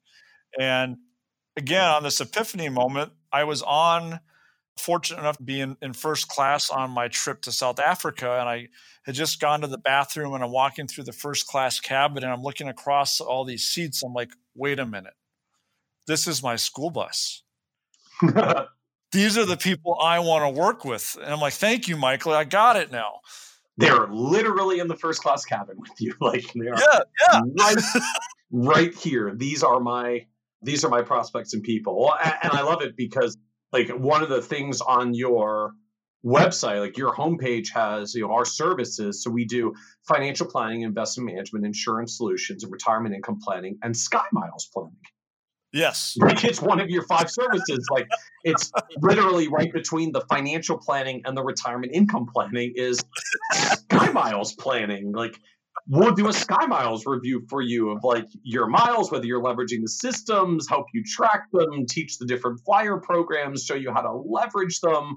Like, well, I, I get it because you know, if you're a C E O founder who has to do the road warrior thing that a lot of business founders and C E Os have to do, like you rack up a ton of miles. It's at least one of the slight perks. Like, use it. Use, use it. it. Exactly. You're, you're limited. Use it. Let me help you get the most out of your perks. Exactly. Yep. So I, I, I don't look as any other advisor in the industry as competition. We're all here to kind of help each other, and there's more than enough business out there. So having this ideal client really is is a weight off one's shoulders in a way, because all, I know who I need to focus on. I'm super niche, so I don't need to worry about like trying to go after everyone like everyone else is. So it's really been a great like. And and part of the relief for you is because because I only have to find a hundred of them, so I'm just not stressing that much. Exactly. Right. Like like you know like I used to be told in the early days like it's a race to five hundred clients. Yeah. Like, that's great, but now you've got five hundred clients. That's a ton of service work. Yeah. Well, and I mean, there is this piece to it that I, I like. I've just I've observed in the industry for a lot of years now that there's all this, well, discussion about growth, pressure to grow. You know, we put growthy firms up on a pedestal, and when you really drill down and look, I find all, almost all of this at the end of the day comes from our. Our platforms, like our insurance companies, our broker dealers, our, our R A custodians that, you know, have awards for fastest growing firms and prizes for top producers and all this stuff that puts the the growth on the pedestal and kind of makes it feel like, you know, if you're if you're not growing and crushing the growth formula, you're somehow failing and not succeeding as an advisor, and just totally ignores like once you get a decent base of clients, you can make a kind of stupid amount of money by completely not growing anymore and just totally making awesome money serving, you know, the hundred clients on your bus, the hundred clients on your, on your private plane. And it creates this misalignment because as an advisor, look, once I get to the point where I'm making good income, like for a lot of people, I'm good. Like my lifestyle is where I want it to be. I enjoy the work that I'm doing and what I'm doing and who I'm doing it for and what I'm making off it. It's like, I'm good. I don't need to yeah. grow anymore. Now, if you're a platform, if you're a large firm in a world where the total headcount of advisors has basically been flat for a decade, the only way you grow as a platform is poach advisors from other platforms, which is really expensive because you got to recruit them away and, and do that whole thing, or flog all your current advisors to do whatever you can to make them grow, because if they grow, you grow, since you get a piece of their business. Like that's, that's ultimately how all platforms work by some way, shape, or form. They get a piece of your growth, of your growing revenue or client assets or production or whatever it is. And so we like we we get to this misalignment where once you've been doing it for a while, you may get to a point where you're good on income and the business is where you want it to be. Your platform's business is not where your platform wants it to be. And so they extol growth, even though you may not need it. And and, and I think it's an interesting just juxtaposition that you you seem to have made that transition, got like gotten off that roller coaster, gotten comfortable in getting off that roller coaster. And, you know, more power to the people out there who just genuinely are super excited to build ginormous businesses and hire and train and develop a lot of people and manage them all and manage the business and the rest. Like if that's your thing, go like, for it, right? Yeah. Go for it. Be yeah. your entrepreneurial you. But I find most advisors, that's really not actually how they are. Like often the growth comes down to, well, I, I feel like I'm I feel like I'm failing if I'm not growing and not hitting those those charts and not getting that yeah. recognition. And it's like you realize that's kind of the game they set up for you. Like that you're you're not playing your terms and your success. You're playing the you're playing the platform's terms of success. The platform and just the culture in general, right? It's yeah. it, one thing that's bothered me for a long time. I didn't really articulate it until the last couple of years. Is that this industry, we are taught to go help our clients through the services and products that we offer, do everything that's important to them. You know, whatever their hopes, dreams, and goals are for the future, this, we are taught to go help them do that. What we're not told about, you know, throughout this entire journey that we're on is that we have to put our lives on hold as advisors to do that. And I'm like, wait, wait a minute here. Like, what the heck? Like, th- that doesn't make sense. You're telling me, like, I got to work sixty hours a week. I got to miss my son's school activities. I, I I don't get to do date night with my wife. I got to miss life for the next five or ten years while I'm building this thing. Like, that, that doesn't make sense. And then maybe I'm beholden to working these crazy hours for the rest of my life because I built this this behemoth of a business that owns me. And that's, that's one of the beautiful things about the virtual model is that, like, I got all my time back. I am traveling with my family, you know, all over the world. I was doing financial plans on the bullet train in Japan earlier this year. It's just a totally different way of doing it. And it, I'm not saying that we shouldn't help our clients, but I'm not saying we should put our, I am saying is that we shouldn't put our whole, our lives on hold to do it. It should be a mutually beneficial relationship. Well, it strikes me that there's really like two things that have shifted in your firm. One is one is the virtual effect. So I don't need to have the office space and and I don't have to be responsible for hiring, training, developing staff because now I've got a service that does it. And if there's turnover, it's their job to find the next person and hire them and train them and develop them. So like I just I just get my service hours to get the stuff done that I need to get done. So, you know, less stress around just the management of staff and people when you need at least a little bit of, of help in what you're doing. But the other thing that that strikes me just around this this conversation is like you're now talking about like I just want to get to my one hundred ideal clients, and I think you said like you were already at two hundred clients like two years in, which would be about thirteen years ago or right. eleven years ago or something. So you know the you know by a classic growthy perspective, like got to two hundred clients my first two years. Haven't netted a single another one in eleven since. No, I know that's part of because you're getting some folks on who are founders and C E Os and fit this target gro- demographic that you want, while some of the people who move on are the ones that maybe weren't as good of a fit because in those first few years we pretty much take anybody who can fog a mirror. So, so some of that is is a is a rotation. But well, and I guess I'm wondering like how like how high did it get on your client count? And and where is it now? Like how many clients is it today? And and how big was it when you had all the staff? I think we we had individual like names, like social security numbers of, I want to say around a thousand, maybe eleven hundred. Wow. and it was just a bear. And, you know, some of them didn't require a lot, right? But they're still there. And, well, you know, when, when you've got a thousand of them, like, hey, you can say they're really low maintenance and like they basically only call once a year. Like it's hardly anything. I'm like, well, okay, but a thousand people who call once a year is a thousand phone calls. And so yep. if each of these just take like a half an hour or an hour here and there for the phone call and then whatever the little follow-up work is that you need to do, that's basically a full-time staff member. Totally, totally, totally. Just to deal with those. And that's only if they have easy questions that don't actually float up to you. If you right. know, ten or twenty percent of these are harder questions that float up to you and take you a few hours, then supporting these thousand clients actually obliterates thirty to fifty percent of your year. And the only ten or twenty percent clients who only have a question every year or two, because of the sheer mass of how many that still floats up. Exactly. Exactly. It, it's a numbers game, right? And but that's how we were taught to build it initially. Like so, so n- now I'm actively working with and servicing maybe two hundred. Okay. So you know, I, there have been some younger advisors, agents in the industry that needed some help, and I didn't want to have as big a client base. So. I mean, I, I don't have anything against any clients. Well, I mean, there might have been a couple over the years that were really tough, but for the most part, I mean, I, I love my clients and they've helped me get where I am in life today. But there are just some that, you know, you don't have that relationship with yeah. like you do with the others. So those are the ones that I've started to hand off to other advisors that are younger in the industry, that they're look, they're more hungry. And it's been great.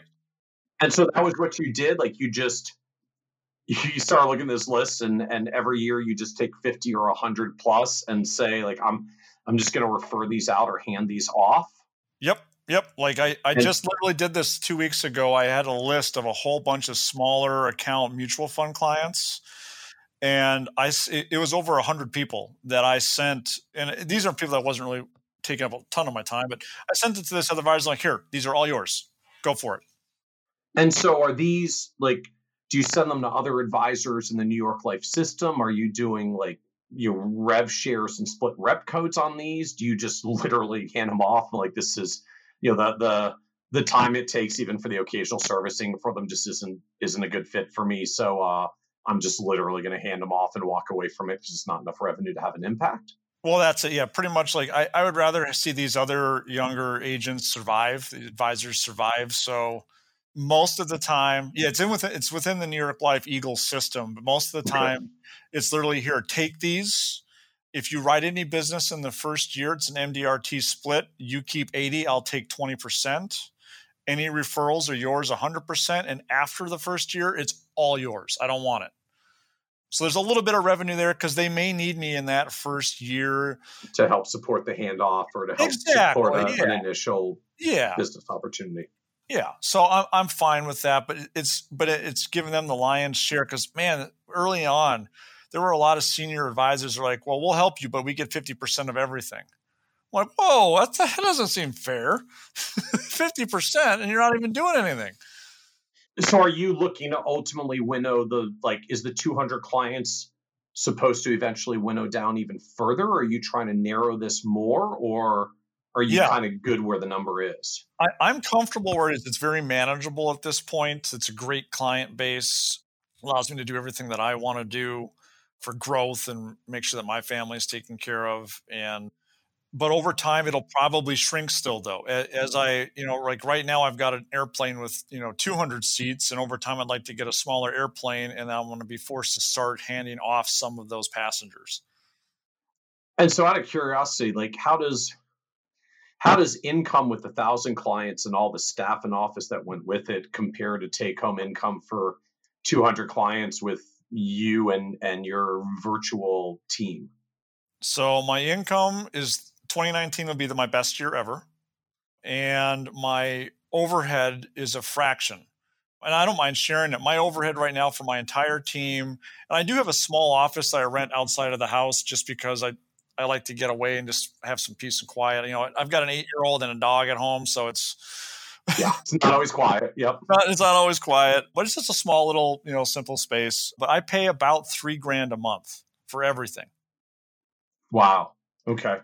And what is the revenue base? Well, I guess like I'm wondering, what what does the revenue base look like? And just how is the revenue comprised at this point for you between, like, I know you're doing assets under management because you're on the, the Eagle side of New York Life. I'm, I'm presuming there's probably still some New York Life product that gets written because I, I think you technically have to write some to to, to keep your contract. You, your website has a bunch around financial planning fees, flat fees, like comprehensive financial planning for thirty-five basis points on net worth. So you've got like lots of different parts of your business model now. So what, like, what does revenue look like, or, or how does it allocate out? Yeah, it, it allocates out primarily on the financial planning and A U M side. That's where the bulk of the recurring revenue comes from. I do have trails, you know, from mutual funds and insurance stuff that I've, I do over the years. That is, a, I would say maybe twenty to thirty percent of my overall revenue comes from like that type of, you know, insurance-based stuff. So not a lot. And then, you know, yeah, financial planning. The one thing I have, I've, I don't think I've ever actually charged for is the hourly rate. I have it advertised, but I've never actually charged an hourly rate.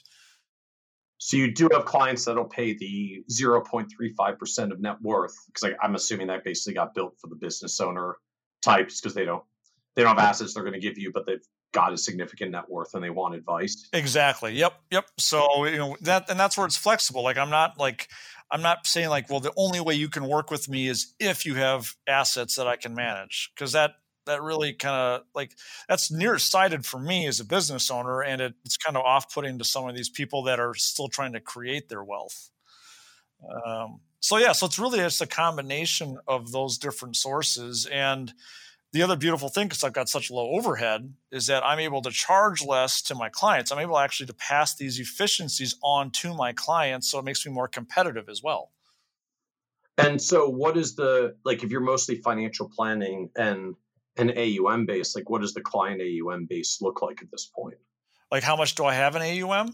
Yeah. Or I don't even know if like A U M is the right measure, since you've also kind of got a, an assets under advisement end from the charging a, a small percentage of net worth for your business owner clients, but like, however you look at it, A U M or A U A or some, some measuring points around it. Yeah. No, I, I think there's about fifty million there that we're we're getting compensated on one way or another. Okay. So it's it's a modest practice. It's not a huge practice. And there are lots of advisors that have a lot more out there than I do, but they also have a lot higher overhead. Right. So the distinction is, well, aside from whatever platform cut is, that that Eagle takes, like your your only remaining expenses after that are like your your whole overheads, like five or ten percent of your business, and you take home ninety cents on the dollar of whatever's left, basically. Pretty much. Yep. That's about right. So how do you, like, how would you characterize a firm like yours? You know, I know, I know some folks out there put out labels like uh, lifestyle practice, solopreneur. How do you think about it? We're a virtual financial planning practice. We, we start with financial planning first. We do everything virtually. The entire infrastructure is built virtually, which caters to our clients. They're the ones that are always on the go, and they don't have time to come into an office or drive across town or anything like that. Or and they don't want to right. come into their house or their office after a long week. Right. So yeah, we are a virtual, comprehensive financial planning practice. I, I don't know if I'd really put any other term on it other than virtual, because that's that's one of our, our unique points or selling points, because not very many do it. And so talk to me about what that's like in the context of of a large firm. Because I feel like a lot of people that have experimented with these kinds of models, as well as like both like running a virtual business model, the dynamics of doing digital marketing online, charging alternative fee models like your you know zero point three five percent of net worth for, for business owners. These are things that I think in practice we see most often in, in independent channels, just when the, the span of compliance control is a little more straightforward, because you're you're You're not one of a thousand yeah. reps on a large platform. Like it's, it's you and, and you run your R A. Maybe you've got a, a partner or a team of, of just a few. So what's it like trying to do this in a large firm environment, from, I don't know, like all the digital marketing, the having a virtual team, charging alternative fee models in, you know, at the end of the day is one of the oldest standing traditional life insurance companies. Right. It's been an educational process for them. a lot of a lot of meetings to say, hey, this is what I'm trying to do and why I want to do it. Here's how it plugs into what we're already offering, you know, the field, blah, blah, blah. So a lot of education, which, you know, it slows things down because you've got meetings about meetings about meetings with managers that manage managers that manage managers. Right. You got, you got like, you got to get a little ways up the line in a large firm just to get to a person who can actually look at what you're doing and say yes or exactly. No, here's what you need to do to fix it. Yeah. And over time, I've built those relationships. So now I just go directly to the top and, okay. and have those conversations. It didn't start that way, but that's where, that's where, that's where I do now. But I mean, long story short, I'm able to do pretty much whatever it is I want to do now. You know, I operate a couple websites. I have my own brand, my own business. I'm able to charge the fees that I do, not really beholden to anything. So the infrastructure actually has worked really well. And then I'm able to, to punch in or tap into some of the stuff that they're doing that I am able to get at scale because they do have so many reps. So there's right. some efficiencies that are passed through that way as well, which is kind of cool. But it has been a challenge. I will say it, it's a long journey, uh, especially I would say the biggest pain point has been the digital marketing side. There is this massive fear from compliance about doing anything digitally. So it's it's been a it's been a journey. Interesting. So not necessarily like the virtual team dynamics and being virtual yourself and working from the road or the other countries, the other continents, like it's it's the digital marketing side of things that's been the biggest biggest compliance challenge. It really has. And in fact, when I was looking at hiring virtual staff, I talked to the compliance department. I'm like, what do you guys think of this? And they're like, we actually prefer it. Because if I've got a W two or a ten ninety-nine employee, I'm exposed to additional risks as an employer. When I hire a virtual assistant through a firm, I don't have to, they're not ten ninety-nine, they're not W two. I'm literally paying their service off of my credit card every month. Oh.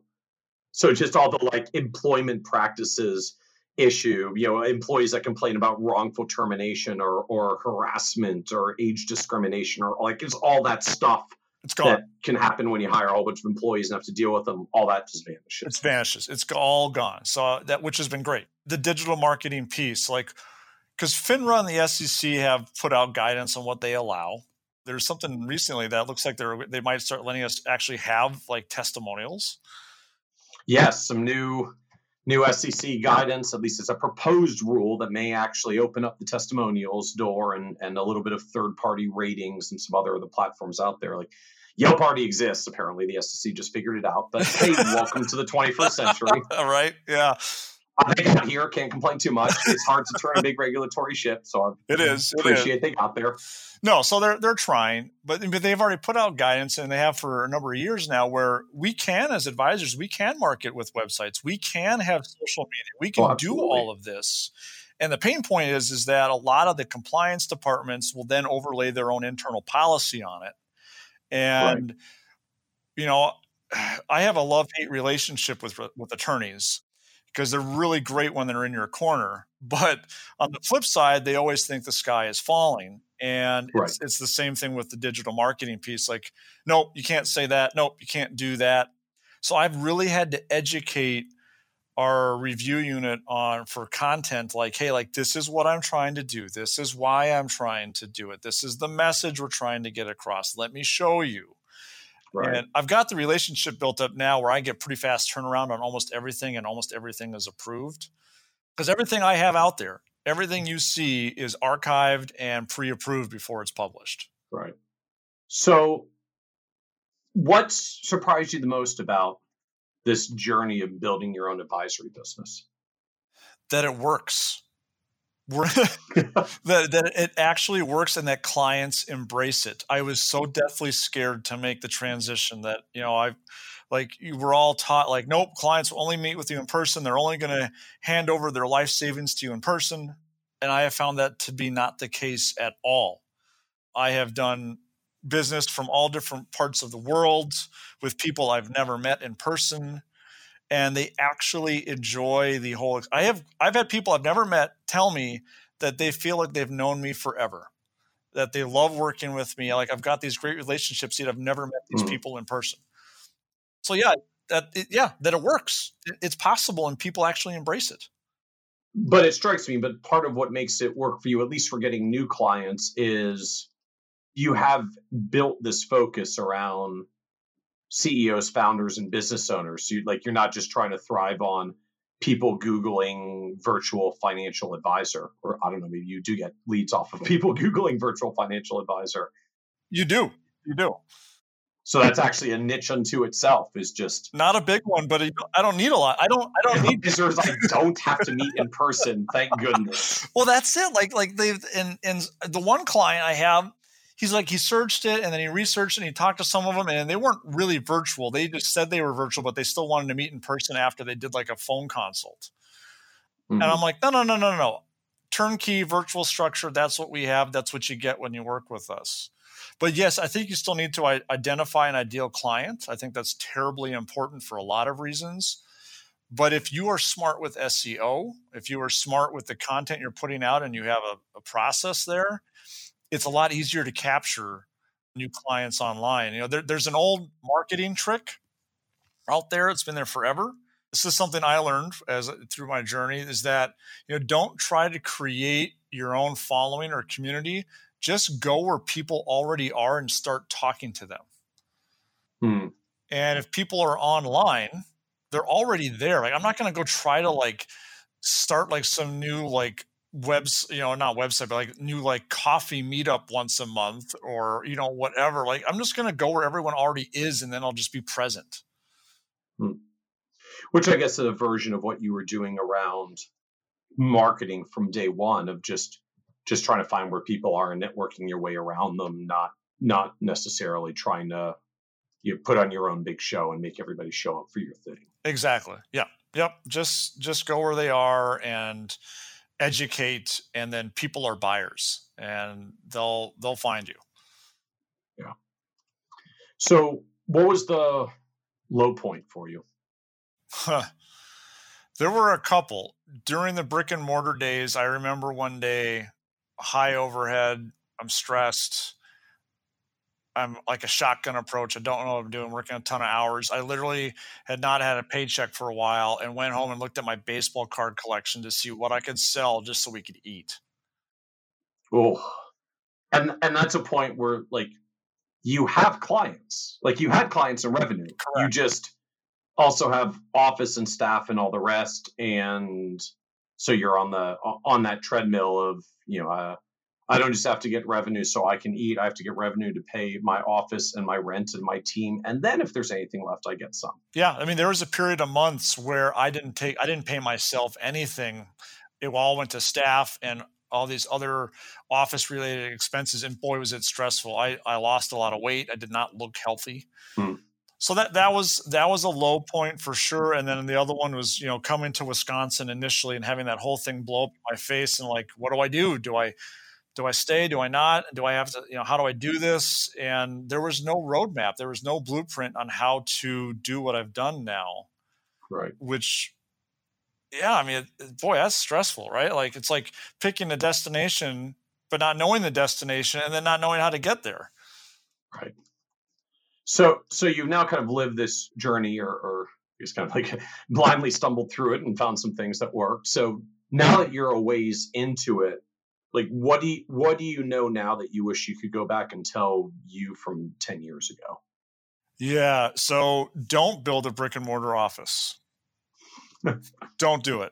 Stay away from it. Like, I mean, let's, let's look at the consumer. Let's look at the, the general population. Where are we doing all of our business?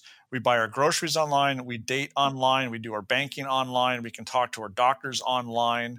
We're doing everything online. So it's only natural that people are going to want to meet with us, advisors, online. I don't think that robo-advisors are ever going to replace humans. Human beings are wired to connect. It's part of our D N A. So people still want like customized expert human advice, but the way they want it, the medium has shifted. It's not a kitchen table anymore. It's a computer. So yeah, coming into the business today, don't build a brick and mortar office. I would also say identify your ideal client as fast as possible. I think you make an interesting point that that you really do have to split apart this distinction of, it's not as though the, the question is, do we still meet with clients in person or there's no longer human advice?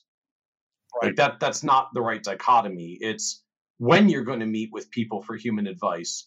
Do you meet them over their kitchen table, over your conference table, or through a computer? Those are just different mediums to have exactly human-to-human conversation. Exactly. And I'll, I'll sometimes joke that I'm not on their kitchen table anymore. I'm sitting on their lap. Right. You know, they've got the laptop well, that, out there. That doesn't, that doesn't make you more tightly bonded to clients. I don't know what does. Right? There is sort of strange intimacy, though, of like, yeah, you know, I'm, I'm, I'm sitting in their lap and I'm literally talking in their ear because they've got earbuds in while we're having our meeting. Like, I do think people just sometimes underestimate sort of the, the odd level of intimacy that actually comes from like videos and, and modern technology communication tools. No question. Yeah. I think they underestimate it. And I, that was one of the other things I've learned, because I've, I've mentored a number of advisors who are starting to transition to a, a virtual model. The biggest roadblock or challenge all of them have faced is getting out of their own way. They all are so worried that the virtual thing doesn't work, like because they they're they got this like I have to be across the kitchen table mentality, and you don't, you don't. Just get out of your own way. So, what comes next for you? Yeah, so like I'm going to continue to do this thing. I love what I do. I love working with people. I'm filling that that private plane, if you will. I'm working on that over time. But what I've also done is, which has been a, a passion project, a side hustle that's turned into something a bit more now. And because I've got all this extra time, because of a virtual business, I've allowed, it's allowed me to pursue other passions. And so I got bitten with the startup bug. So I created an education technology company earlier this year. And it's geared all around helping other advisors build or transition to an entirely virtual model. Now, I realize it's not for everyone, but those that are looking, especially the younger generations, they're looking to do something differently and to ch- kind of challenge the status quo. Well, like it took me five years to figure out how to do it, but now I've I've put it together in a way where people can figure it out in thirty to sixty days. Just the good thing of, well, the good thing in air quotes, the good thing of having like lived the pain of the journey over, over the span of five years, like, I'll learn some things. I can tell someone else about them so they don't have to go through the pain that I went through. Exactly. Exactly. Like, you know, I'm a creature of learning, and there's like, what is there? Essentially three ways to learn: doing, reading, and then learn from others. So, you know, this is a way that I can give back to an advisor community that I, I, I think is, as you said, like it's stagnant, right? Like the, the advisor population numbers really haven't changed. And As a, as a twenty-five-year-old today, like if I were twenty-five coming in today and I came in and I was told, hey, you need to cold call as many people as you can. You have to drive all over the place. You're going to work nights and weekends. Oh, and, and that thing, that digital media, social media that you love so much, you can't use it. I'd be like, uh, nope, I'm not working on that. Oh, and by the way, you don't get a paycheck either. You know, like... Right. Why would a, a young, a young aspiring, you know, professional want to come into an industry that's doing things that were done a hundred years ago? Right. So I'm trying to change that. It's you're trying to dis. You know, I hate the word disrupt. It's so cliche, but it, at the end of the day, it's what's, what I'm trying to do is change the industry and make it easier for advisors to live life on their terms, but still build an awesome advisory practice in the in the in the process. And so for advisors who are curious and want to learn more about this, like where do they where do they go to to learn about it? Yeah, so you can, I mean, check me out on LinkedIn. I'm happy to chat there. And there's some links in my profile there. Also, you can just go to a website called virtual advisor system dot com. And it tells you everything there. And actually, what I would encourage people to do, and I don't know if you can do this, Michael, but I've got this really cool ebook I put together that tells more about my journey and where I see our industry headed, that kind of stuff.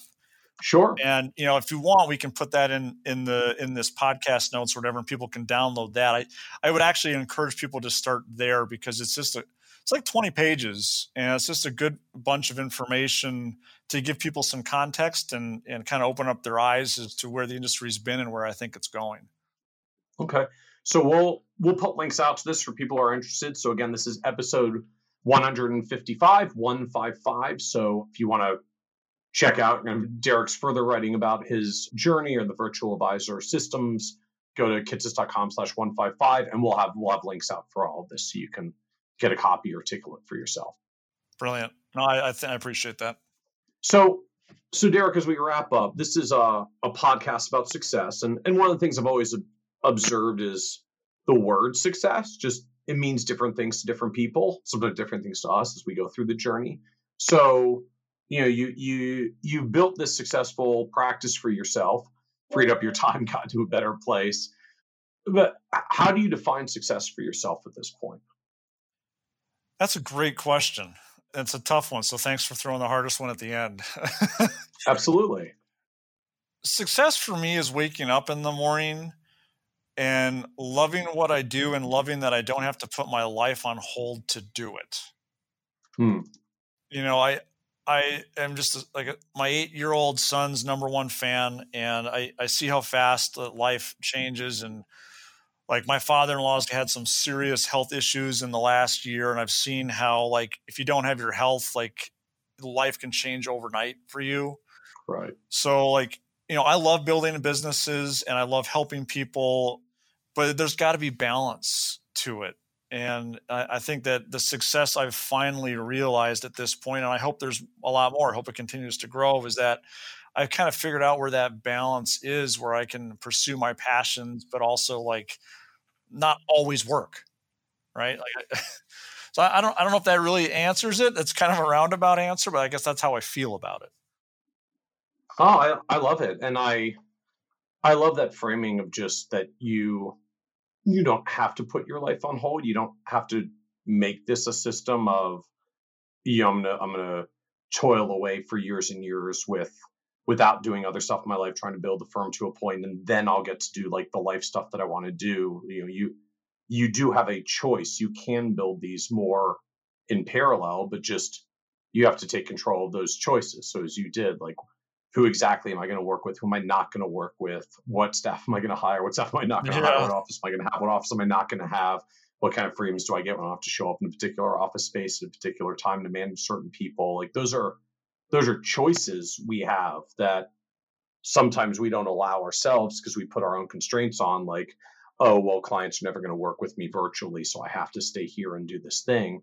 And, and I think part of what's cool about your story is, is that you, you know, you rejected some of those assumptions and went and did anyways. And like, lo and behold, it works just fine. And those assumptions weren't right. Exactly. Yeah. Like you, you have to be willing to question some things instead of having the blinders on. And it's tough. It really is tough, especially when you're dealing with a really old industry that's done it that way for so long. Well, thank you so much, Derek, for joining us on the Financial Advisor Success Podcast. I really appreciate it, Michael. It's It's been a blast. It's awesome. Love it. Great experience. And I uh, hope the listeners get some value out of it. Oh, I think they will. Thank you. Very good. Thank you, Michael. Want even more ideas, tools, and resources on how to break through to the next level of success as a financial advisor? Check out the leading financial planning industry blog, Nerd's Eye View, at w w w dot kitces dot com, where Michael covers the latest practice management trends and financial planning strategies. And by joining the members section, you can earn I M C A and C F P continuing education credits, along with exclusive member content. Get it all now at w w w dot kitces dot com.